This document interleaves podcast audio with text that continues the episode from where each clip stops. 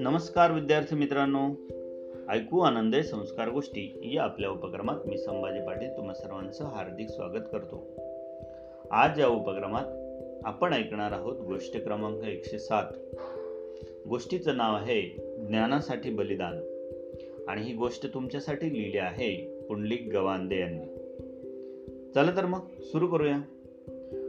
प्राचीन काळात आपला भारत देश ज्ञानाच्या बाबतीत प्रसिद्ध होता. भारत ज्ञानाची गंगोत्री म्हणून ओळखला जात असे. परदेशांतील अनेक विद्यार्थी शिकण्यासाठी भारतात येत असत. तत्कालीन नालंदा व तक्षशिला विद्यापीठात जगभरातून विद्यार्थी अध्ययनासाठी येत असत. ज्ञानासाठी ही दोन्हीही विद्यापीठे प्रसिद्ध होती. चीन देशातील हिव्यानसंघ हा भारताच्या ज्ञानाची महती ऐकून नालंदा विद्यापीठात शिक्षण घेण्यासाठी आला होता. चीन या देशातून भारतात यायचे झाल्यास तिबेटच्या बाजूने हिमालय ओलांडून खैबर किंवा बोलन खिंडीतून यावे लागत असे. व्यापार सुद्धा याच खिंडीतील रस्त्याने व्यापारी करत असत. हा भाग दुर्गम आहे. शिवाय लहान मोठ्या नद्या आहेतच. हे सर्व पार करून केवळ ज्ञान मिळवण्यासाठी हिवयांसंग भारतात आला. त्याने नालंदा येथे भारतातील अनेक भाषांचा अभ्यास केला. इतकेच नव्हे तर पाली व संस्कृत भाषा शिकण्यासाठी त्याने भारतात सहा वर्ष घालवली. त्याला कळून चुकले की भारतात ज्ञानाचा खजिना आहे. जेवढे ज्ञान मिळवता येईल तेवढे ज्ञान मिळवण्याचा त्याने प्रयत्न केला. प्राचीन काळातील पोथ्या ग्रंथ त्याने मिळवले. त्यांचा सखोल अभ्यास त्याने रात्रंदिवस केला. ज्ञान म्हणजे माणसाचा तिसरा डोळा. याचा यथार्थ अनुभव हिवान संगला आला. कारण विद्वान सर्वत्र पूज्यते हे वचन त्याला भारतातच समजले असावे. त्याने आणखी सहा वर्ष भारतातील इतर साहित्य व संस्कृतीचा अभ्यास केला.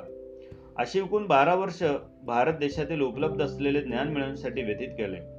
बारा वर्ष अध्ययनानंतर तो त्याच्या मायदेशी परत जायला निघाला. तत्पूर्वी त्याने पन्नास मोठे ग्रंथ व काही पोथ्या सोबत नेण्यासाठी तयार ठेवले होते. सर्वात महत्त्वाचे म्हणजे हे पन्नास मोठे ग्रंथ त्याने अभ्यास करून स्वतः लिहिलेले होते.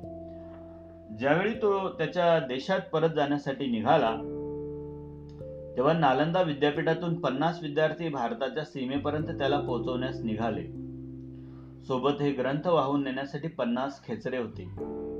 पंजाबात झेलम नदीच्या सीमेवर ही मंडळी पोहोचली. तिथून पलीकडे पोहोचल्यानंतर सर्वजण निरोप घेऊन परतणार होते. झेलम नदीचे पात्र विशाल नदी ओसांडून वाहत होती. काठोकाठ पाण्याने भरलेली नदी गर्जना करत होती. नदी पार करण्यासाठी एक एक लहान नावे एक खेचर एक ग्रंथ आणि एक विद्यार्थी बसला होता. दुर्दैवाने नदी पार करत असताना जोराचे वादळ सुरू झाले. हिमाल हिमालयातून वाहणाऱ्या या नदीचा प्रवाहही याच वेळेला अधिक वाढू लागला. त्यामुळे नावा डगमगू लागल्या. नावाडी म्हणाला वादळ जोरात आहे. यावेळी नावेतील ओझे कमी केले नाही तर सर्व नावा बुडतील. हे ऐकताच हिव्यांच्या डोळ्यात पाणी आले. इतकी वर्ष ज्ञानार्जन करण्यासाठी घालवली. काही ग्रंथ लिहिले जेणेकरून माझ्या देशातील बांधवांना त्यांचा उपयोग होईल. माझा देश ज्ञानाने समृद्ध होईल. ज्ञानाधिष्ठित समाज असलेला देश बलवान समजला जातो. माझ्या देशबांधवांची ज्ञानाची तहान मी भागवू शकेल. ही फार मोठी आशा मी बाळगून होतो. पण हे वादळ फार भयानक आहे. नदीपात्र ओसांडून वाहत आहे. आता पलीकडे सुरक्षित जाण्यासाठी काय करावे? बारा वर्ष मेहनत करून तयार केलेले ज्ञानाचे ग्रंथ टाकले तर आपल्या देशात आपण काय नेणार? बरे खेचरांना नदीत लोटून द्यावे तर हे सोबत घेतलेले ग्रंथ मायदेशी पोचवायचे कसे? तात्काळ निर्णय घ्यायचा होता. त्याने आपले डोळे गच्च मिटून घेतले.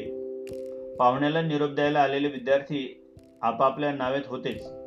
त्यापैकी एकाने आपल्या अतिथीची अडचण ओळखली. आणि त्याने डोळ्यांच्या इशाऱ्याने आपल्या विद्यार्थी मित्रांना खुणावले. आणि काय आश्चर्य! एका क्षणात सर्व विद्यार्थ्यांनी झेलम नदीच्या त्या विशाल पात्रात पाण्याच्या जोरात उसळणाऱ्या लाटांमध्ये उड्या टाकल्या. काय घडले हे लक्षात येण्याच्या अगोदरच हिव्यांच्या कानांवर शब्द पडले. हिव्यान तुझ्या देशबांधवांना आमचा प्रणाम सांग. ज्ञानाच्या उपासनेसाठी भारतीय माणूस कुठवर किंमत चुकवतो ते त्यांना कळू दे. ज्ञान अमर आहे. देह मर्त्य आहे. आणि हिव्यांचे डोळे उघडून पाहण्यापूर्वी जोरदार प्रवाहात सर्व भारतीय विद्यार्थी दिसेनासे झाले. विद्यार्थी मित्रांनो असा आहे आपला गौरवशाली इतिहास. केवढे मोठे औदार्य. हे विश्वची माझे घर. हे संतवचन किती महान किती यथार्थ आहे. यात विश्वातील माणसे आपले बंधू आहेत. हा बंधुभाव या विद्यार्थ्यांनी जलसमाधी घेऊन वाढवला. ते एक ज्ञानासाठी बलिदानच ठरले. दुसऱ्यांसाठी परोपकार करणे ते पण कशाचीही अपेक्षा न करता. हा तर आमच्या देशाच्या मातीचा गुणधर्म आहे. आपणही असेच ज्ञानार्थी होऊया. आजची गोष्ट तुम्हाला नक्की आवडली असेल. अशाच छान छान गोष्टी ऐकण्यासाठी भेटूया उद्या. तोपर्यंत नमस्कार.